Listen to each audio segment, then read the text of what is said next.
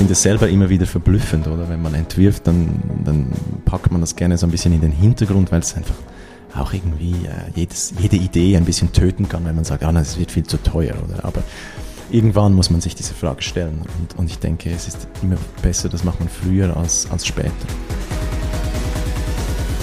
Willkommen zum Meta-Podcast. Wir diskutieren mit Architekten, Designern und spannenden Menschen aus unserer Welt über Innovationen, ihre Projekte und vor allem über das Leben. Herzlich willkommen zum Meter Podcast hier aus der Designzentrale im Museum für Gestaltung im Rahmen der Zurich Design Weeks. Schön, dass ihr alle da seid. Mein Name ist Karina Eaton. Ich bin Chefredakteurin des Meter Magazins. Das ist die Online-Plattform des Architema Verlags der auch das Printmagazin Das Ideale Heim verlegt. Und ich freue mich auch insbesondere, dass du da bist, Sebastian El Idrisi. Ja, vielen Dank für die Einladung. Äh, ich freue mich auch sehr, hier zu sein. Hallo Karina. Ähm, um ein bisschen Kontext zu geben zu deiner Person, vielleicht kennen dich nicht alle, möchte ich gerne ein paar Stationen deines Lebenslaufs durchgehen. Du bist 1989 geboren, in Baden und Genf aufgewachsen, mhm. hast eine Lehre nach der Schule zum Metallkonstrukteur gemacht. Mhm. Das war dir aber zu technisch. Du hattest nicht so viel gestalterischen Freiraum. Mhm und hast dann noch die gestalterische Berufsmatur nachgeholt. Mhm, genau. Danach bist du nach Luzern, hast Produktdesign studiert, mhm. hast bei Alfredo Heberli und in Kopenhagen ein Praktika absolviert, mhm. genau, und hast dann aber dein Studium an der EGAL beendet.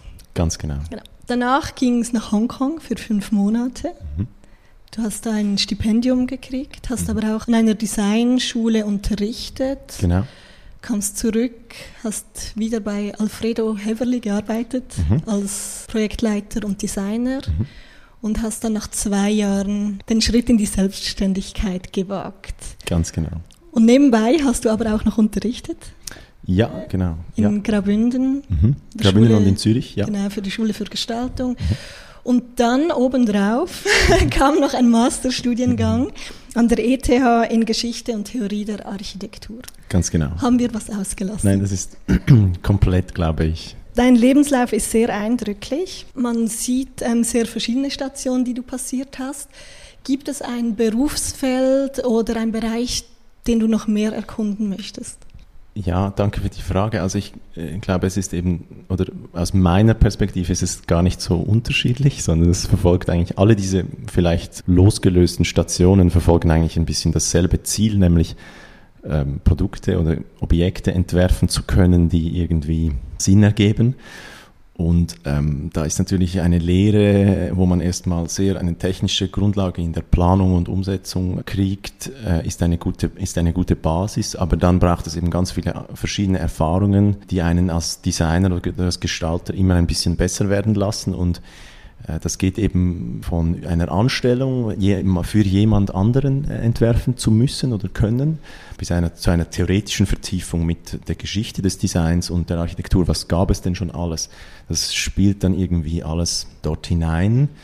Und für mich ist es eigentlich immer noch derselbe, derselbe Weg. Also es ist nicht ein, eine Art Zickzack, sondern es ist mehr so ein Slalom, ähm, der so langsam in eine, in eine Richtung geht.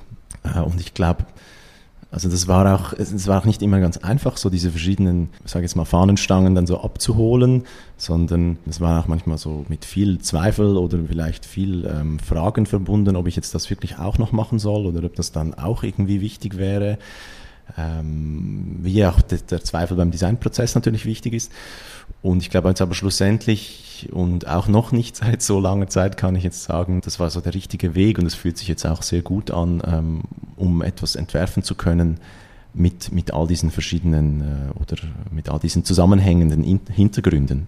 Und neben dem, dass du als Designer arbeitest, unterrichtest du auch. Wie leicht fällt es dir zwischen diesen zwei Tätigkeiten hin und her zu switchen und wie auch beeinflussen sich diese beiden Bereiche? Also es ist natürlich ähnlich wie vorher, äh, wie, wie vorher beschrieben, oder diese Wechselwirkung zwischen ähm, Sehen und Machen oder Beobachten und Machen. Und das ist natürlich eigentlich dasselbe wie beim, beim Unterrichten. Man bringt den Studierenden äh, viel Wissen, aber man holt auch genauso viel Wissen wieder ab, weil man ja äh, selber schon wieder ein paar Jahre älter geworden ist und nicht mehr so ganz den frischesten Blick auf die Welt vielleicht hat oder nicht denselben Blick auf jeden Fall. Und diese, dieser Perspektivenwechsel ist natürlich sehr interessant und das äh, interessiert mich auch sehr beim Unterrichten. Ähm, und um deine zweite Frage zu beantworten, das Hin- und Her-Switchen, ähm, das ist eigentlich, das ist eigentlich gut möglich. Ich glaube sogar, es ist eine bereichernde Wechselwirkung auch hier, weil man automatisch, wenn man jemanden berät und versucht, sein Projekt weiterzubringen,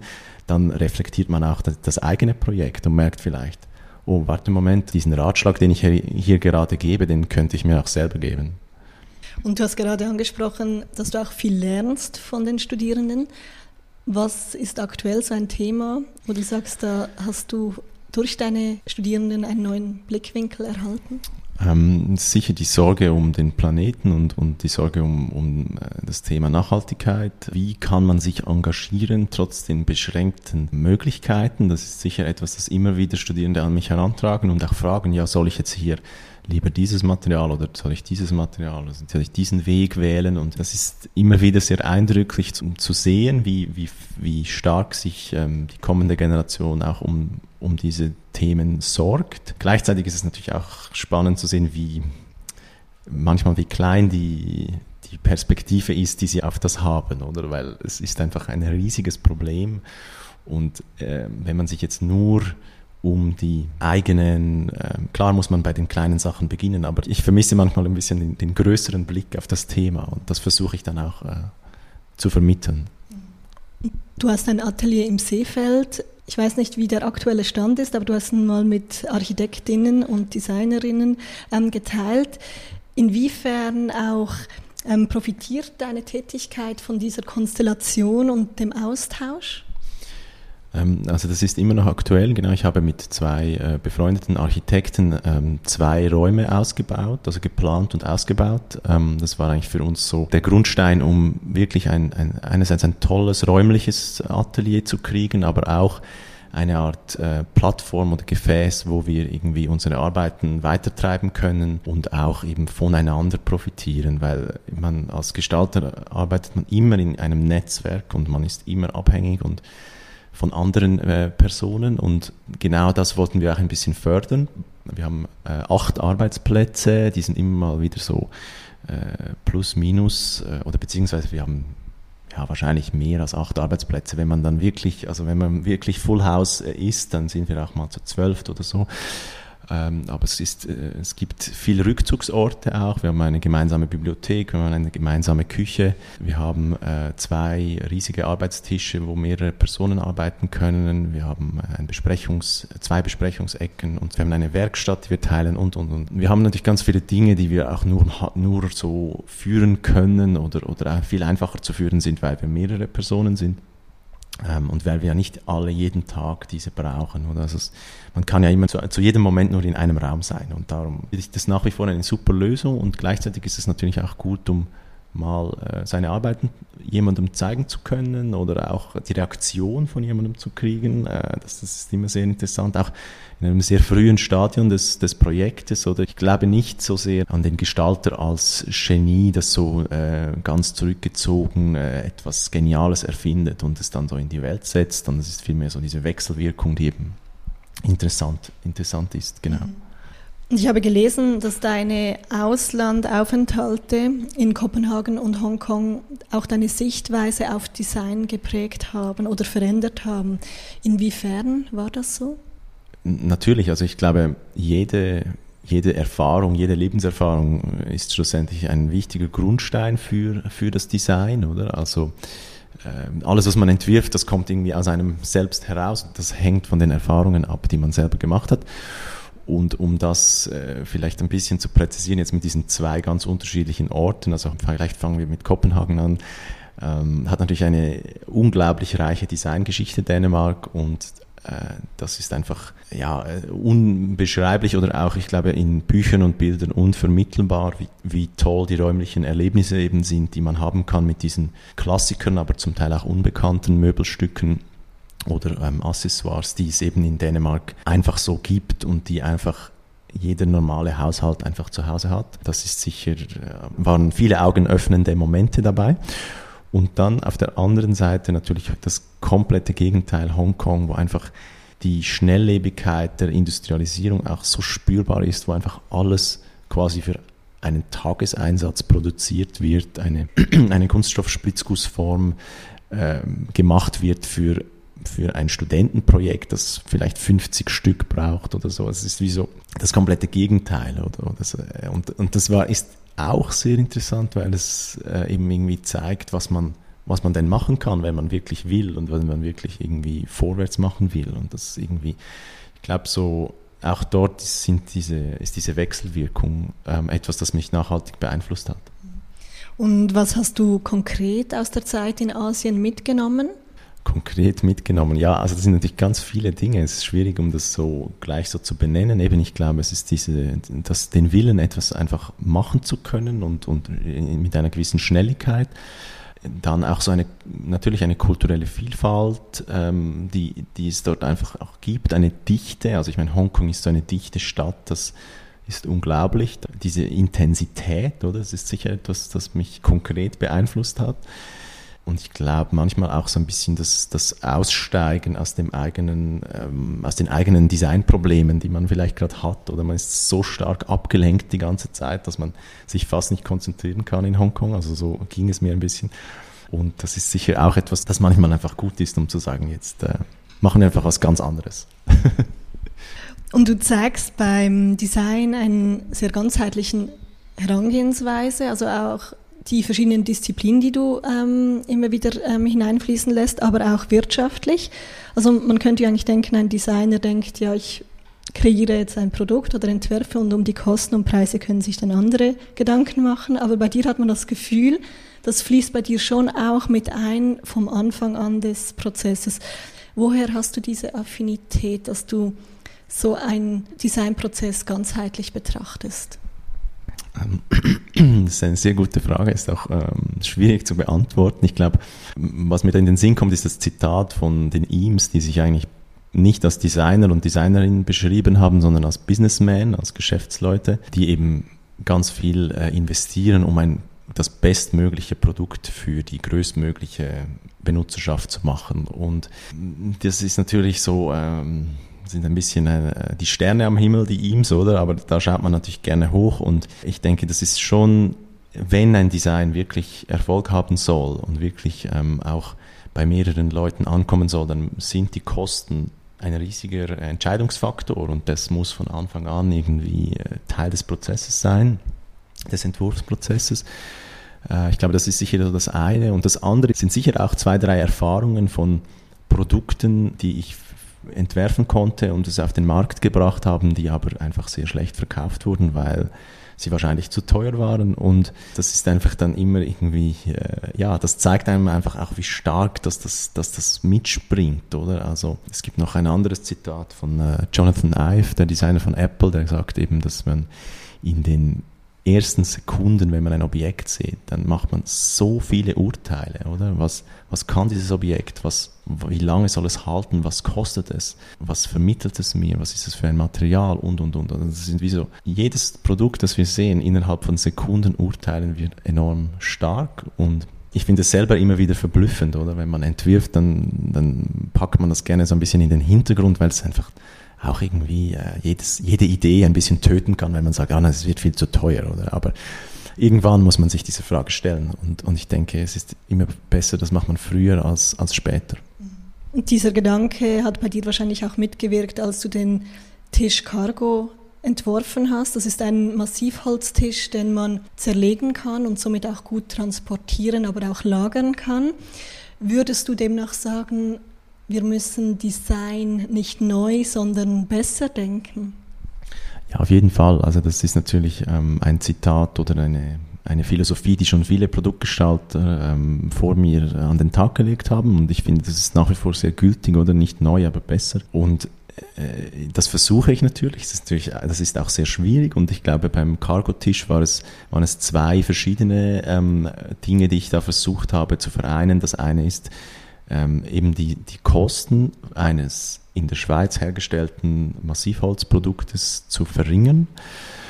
Und ähm, das andere ist die Beobachtung, dass Massivholz sehr ökologisch ist, wenn man es richtig abbaut, richtig, zur richtigen Zeit erntet, am richtigen Ort erntet und dann kann man eben eigentlich ein CO2 positives Produkt machen, das eben CO2 bindet und das es eigentlich dann speichert für seine Lebensdauer. Und dass man wieder diese beiden Dinge vereinen konnte, habe ich versucht, ein Verbindungsteil oder habe mittlerweile auch reüssiert, ein Verbindungsteil zu entwickeln, das eben speziell Massivholz Träger und Beine eigentlich verbinden kann und äh, so mit sehr wenigen Arbeitsschritten eine Tischkonstruktion ermöglicht. Also man muss eigentlich nur äh, drei Löcher bohren und dann kann man das Tischbein äh, montieren und äh, muss eben nicht äh, ja, aufwendige Holzkonstruktionen machen, die eben dann sehr schnell sehr teuer werden und das auch nicht sehr förderlich ist, wenn man das dann nicht mehr gut transportieren kann. Oder? Also das war so die Herangehensweise. Übrigens, vielleicht nochmal, um auf das vorherige Thema zu sprechen zu kommen, der Tisch, das ist auch so ein Projekt, das, ähm, wo wir ein paar kleine Serien oder ein paar wenige Stückzahlen verkauft haben, dieses Tisches, aber schlussendlich ist er immer noch zu teuer und man müsste wie eine größere Stückzahl machen, dass, das, dass sich das anfängt äh, zu lohnen. Oder?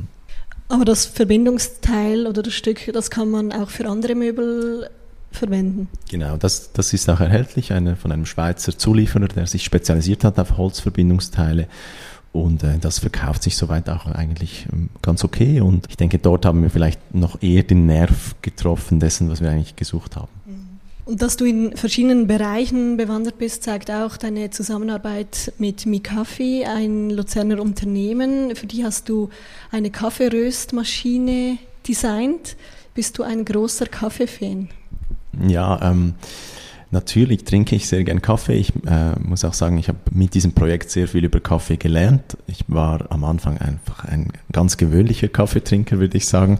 Mittlerweile arbeiten wir jetzt vier Jahre zusammen und ich weiß doch ein bisschen etwas mehr jetzt über den Kaffee, aber ich bin immer noch lange kein Experte. Ich frage auch immer gern mal wieder bei Mi Kaffee nach, äh, wie man jetzt am besten diesen oder diesen Kaffee vielleicht zubereitet oder wo man was kauft oder und so weiter. Und ähm, ja, die Zusammenarbeit ist in, in, äh, vom Design her ist natürlich spannend, weil ich glaube, das ist auch das, was mich, was mich reizt an diesem Beruf, ist wirklich Form verleihen zu können für etwas, das es noch keine Form gibt. Und dass äh, die Technologie, die Mikafi entwickelt hat, ähm, schon lange bevor wir auch zusammengearbeitet haben, die ist wirklich neu und die ist einzigartig. Und es gab aber ganz viele, äh, einerseits technische, benutzerfreundliche Probleme und auch ganz viele ästhetische Probleme. Und da konnten wir jetzt über die letzten vier Jahre äh, zwei Maschinen entwickeln. Die, die erste ist schon äh, auf dem Markt oder die, die ist erhältlich und die zweite, die wird jetzt äh, im Oktober äh, das erste Mal gezeigt auf einer Messe in Mailand und äh, ja, das war einfach das eine super Zusammenarbeit, weil wirklich äh, ich einerseits vom Wissen und der Technologie von, von diesem Schweizer Startup profitieren konnte und sie natürlich von unseren Inputs, was das Design anbelangt. Also dann liegen dir eigentlich so neue komplexere Projekte gut.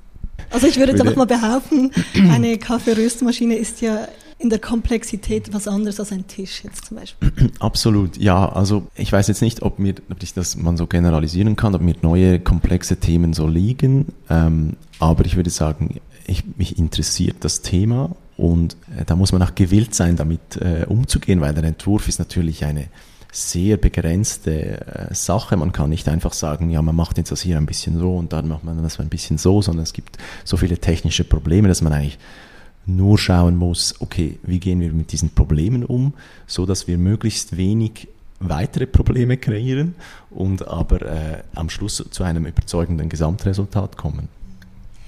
Wie wichtig ist dir Nachhaltigkeit und was denkst du, wie wird sich Design unter diesem Aspekt verändern in der Zukunft? Natürlich ist es ein riesiges Thema und eben wie vorhin auch schon äh, angetönt, das äh, be begleitet natürlich jedes Projekt. Mir ist es natürlich sehr wichtig. Ich habe auch, dass ich war, würde behaupten, in der Generation, wo das schon im Studium äh, eines der wichtigen äh, Themen war. Und ich versuche das in jedes Projekt einfließen zu lassen. Es gibt da aber auch eine gewisse Grenze oder man muss immer noch sehen, dass man neue Produkte entwirft für einen Markt mit dem Ziel, mehr von diesen Produkten zu verkaufen. Da muss man einfach auch irgendwie realistisch bleiben und schauen, okay, was, es ist ein bisschen ähnlich wie vielleicht mit, mit der Aussage vorhin zum Kaffeeröster. Wie können wir möglichst wenig Schaden anrichten mit dem Vorhaben des Kunden? Weil der Kunde möchte natürlich Produkte verkaufen. Und wie kannst du designen, dass die Nachhaltigkeit gewährleistet ist? Ja, also verschiedene Dinge oder natürlich der, der Einsatz von, wie, wie sind die Materialien eingesetzt, wie werden sie, wie werden sie hergestellt. Also beispielsweise der äh, Waagstifthalter ist vielleicht ein gutes Beispiel. Dort haben wir, das ist das Aluminium und äh, das Aluminium, das eingesetzt wird, ist nur mit Wind, Wasser und Sonnenenergie erhitzt. Und äh, der Energieverbrauch ist eigentlich beim Aluminium, das hat den weitreichendsten Fußabdruck oder und also CO2-Fußabdruck. Und wenn man das ein bisschen reduzieren kann oder eben auf diese ökologischen äh, Quellen übersetzen kann, dann wird das Aluminium eben eigentlich ein ziemlich gutes Material, weil man kann es zu 99 Prozent wieder rezyklieren und zwar wirklich rezyklieren, nicht downcyclen. Und das heißt, man kann eigentlich aus einem Stifthalter wieder 99 Prozent eines neuen Stifthalters machen und das ist natürlich sehr gut. Und man hört bei dir heraus, du hast einen sehr hohen Anspruch, ähm, was Nachhaltigkeit betrifft, an deine Entwürfe. Wie überträgt sich das in deinen Alltag? Wie lebst du Nachhaltigkeit privat?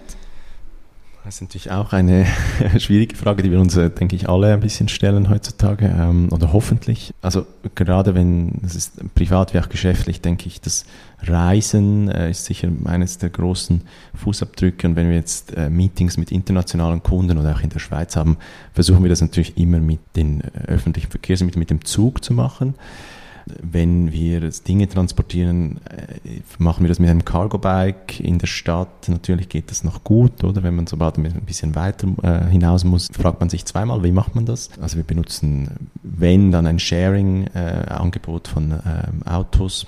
Und dann natürlich ähm, Ernährung ist auch, äh, wenn wir im Studio zum Mittag essen, gibt es eigentlich selten Fleisch, sondern wir versuchen irgendwie da auf auf eben ökologischere Lebensmittel zu setzen. Also ich glaube, das wäre so das Privateste, was ich jetzt da dazu ähm, sagen kann, ja. Und ähm, wie auch schon ein wenig angetönt, Design kann womöglich die Welt nicht retten, aber was kann Design bestenfalls bewirken?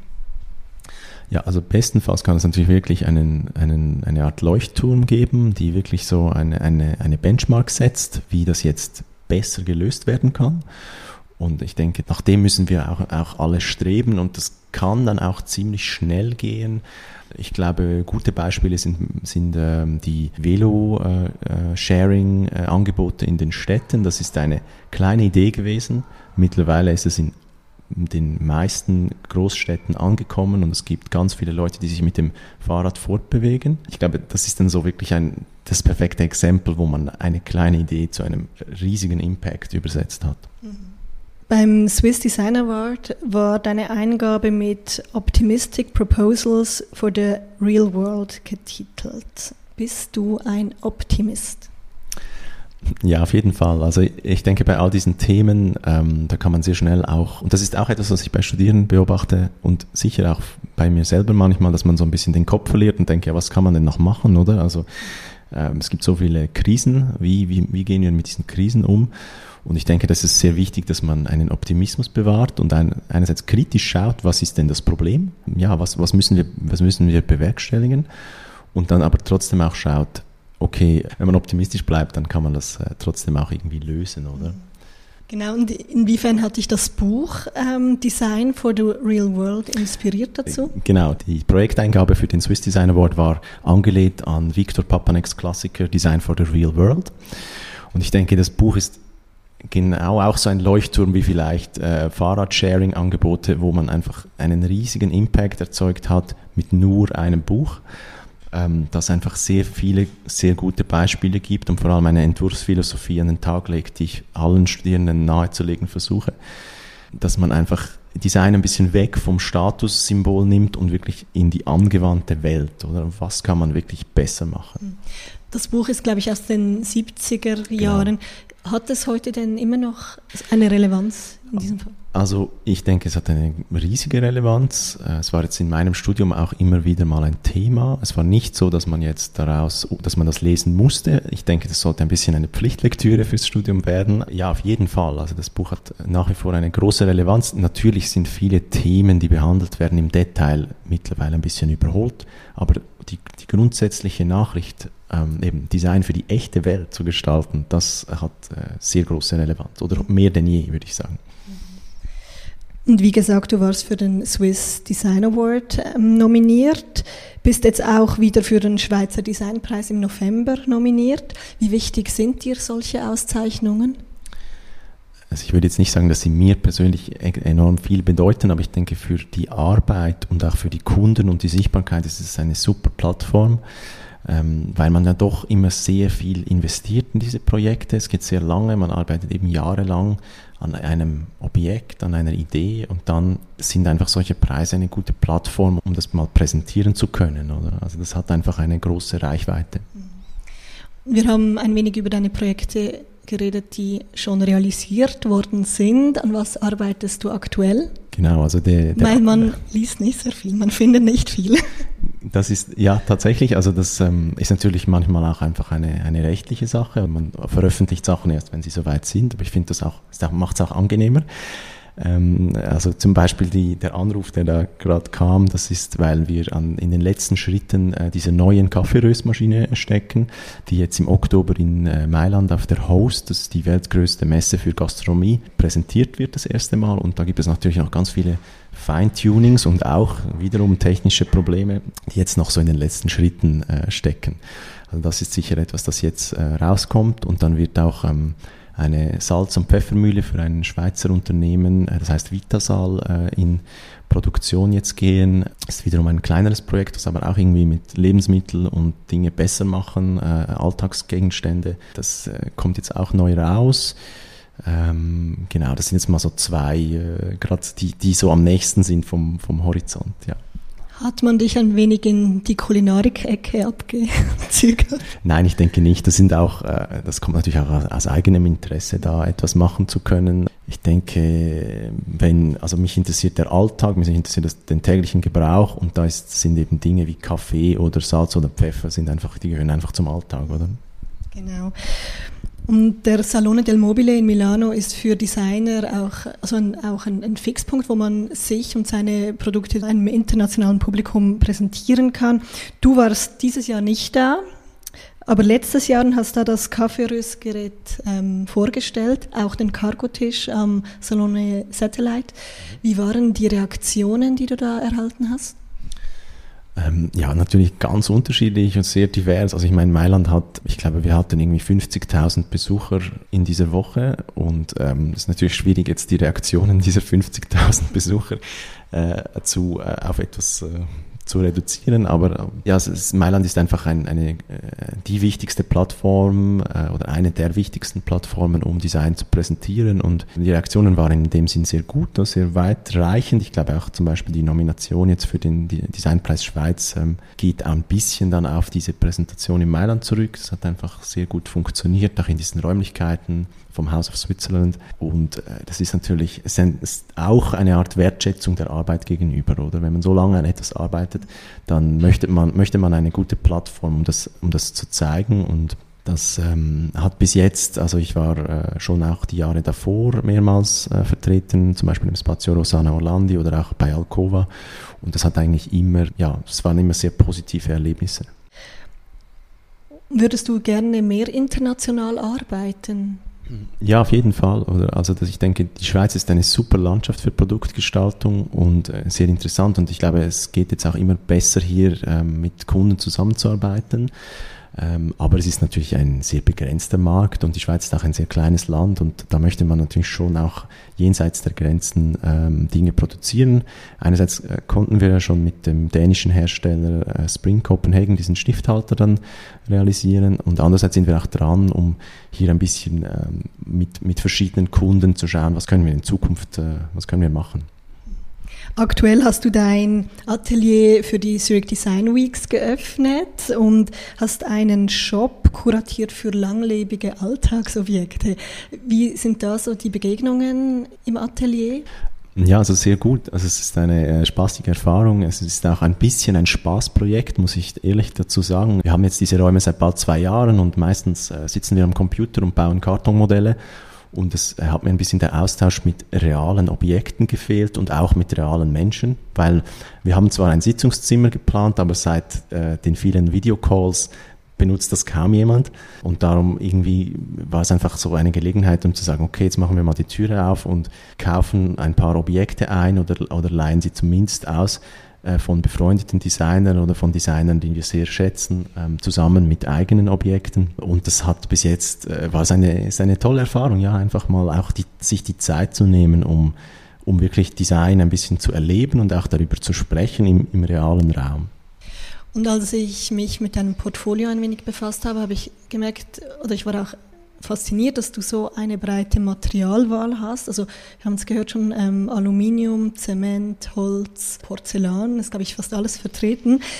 Wie viel Zeit investierst du in die Vorauswahl, also dass du ein Material kennenlernst und wann wagst du dich dann auch wirklich an einen Prototypen heran? Ähm, das ist natürlich eher umgekehrt, sage ich jetzt mal. Das Material ist meistens eher die Grundlage. Also jetzt beispielsweise bei Swiss Pearl, wo wir jetzt mit diesem Faserzement äh, etwas machen konnten, ist, dass natürlich die Ausgangslage per se ist ihre Produktionsweise dieses Faserzements und dann auch ihre Applikationsweise, oder? Und das heißt, das ist mehr die, die Grundlage und dann versuchen wir zu lernen und zu schauen, was, was können wir damit machen. Und da ist natürlich viel, das ist sehr zeitaufwendig, um sich dann da hineinzuarbeiten und jetzt bei Swiss Pearl war es natürlich super, die, weil die Produktion in der Schweiz ist und man konnte das einfach vor Ort besichtigen, auch testen, auch direkt mit den ähm, Fabrikarbeitern in Kontakt treten und zu schauen, was geht besser, was geht schlechter. Äh, so kommt man natürlich viel schneller voran, als wenn, äh, wenn beispielsweise eine, eine, Produktion in Asien ist und man äh, viel über E-Mail und Zoom und Skizzen und so versucht äh, hin und her äh, zum, zum Schicken. Ähm, also ich würde sagen, das Material ist mehr die Ausgangslage und daraus versuchen wir dann, dann ein, eine Gestaltung zu machen. Oder? Also beim Porzellan war es auch eine Ausstellung, äh, der Ceramic Tablescape. Es war wie klar, oder? Das muss, äh, muss aus Keramik sein. Und viele deiner Produkte, wie zum Beispiel der Stack Planter, das ist eben der aus Faserzement, ähm, das Peak T-Set, aber auch der Wag Organizer, die helfen ja in einer Art und Weise Ordnung zu halten. Bist du jemand, der ein aufgeräumtes Ambiente schätzt ähm, oder braucht?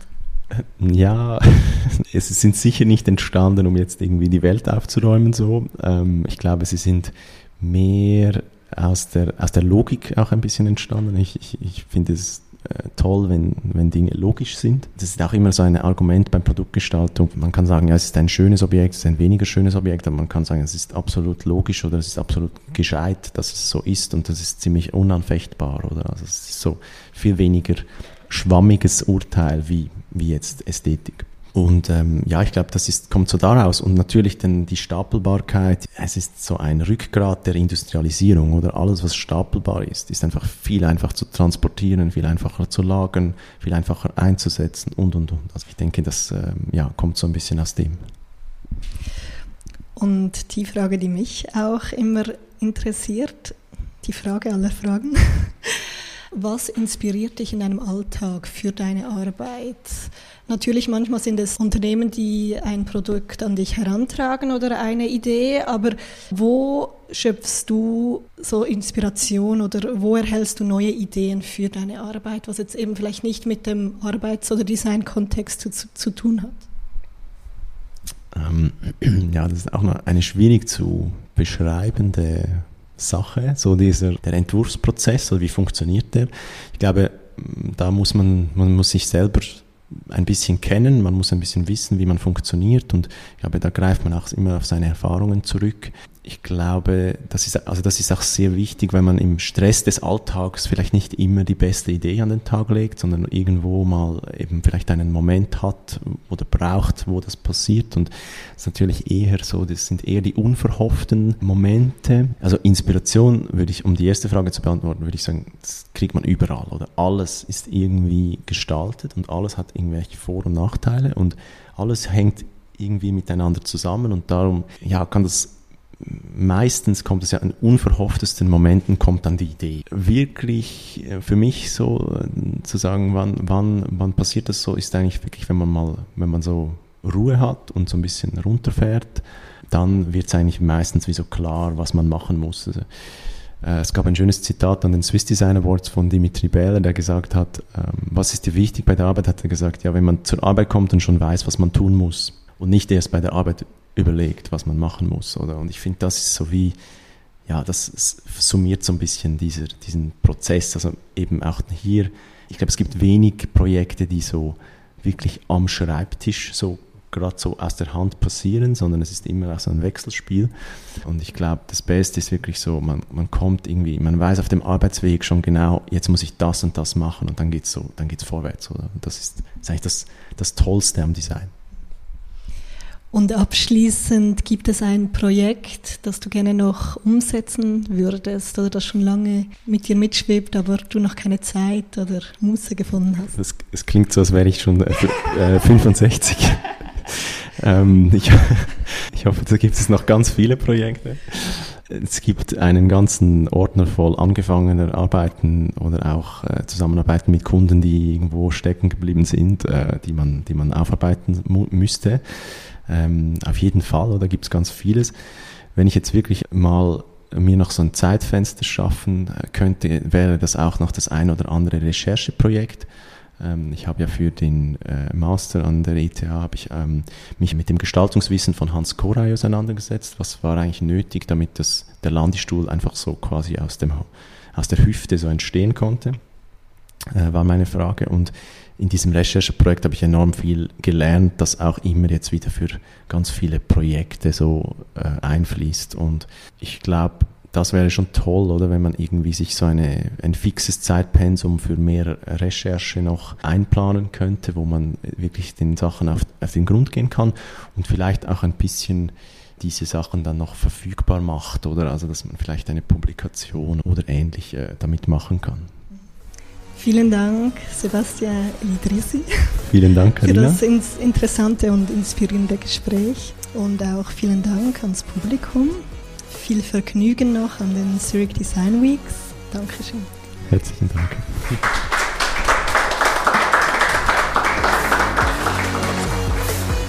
Das war der Meta-Podcast. Weitere Informationen zu neuen Folgen findest du auf www.metamagazin.com/podcasts. Bis zum nächsten Mal.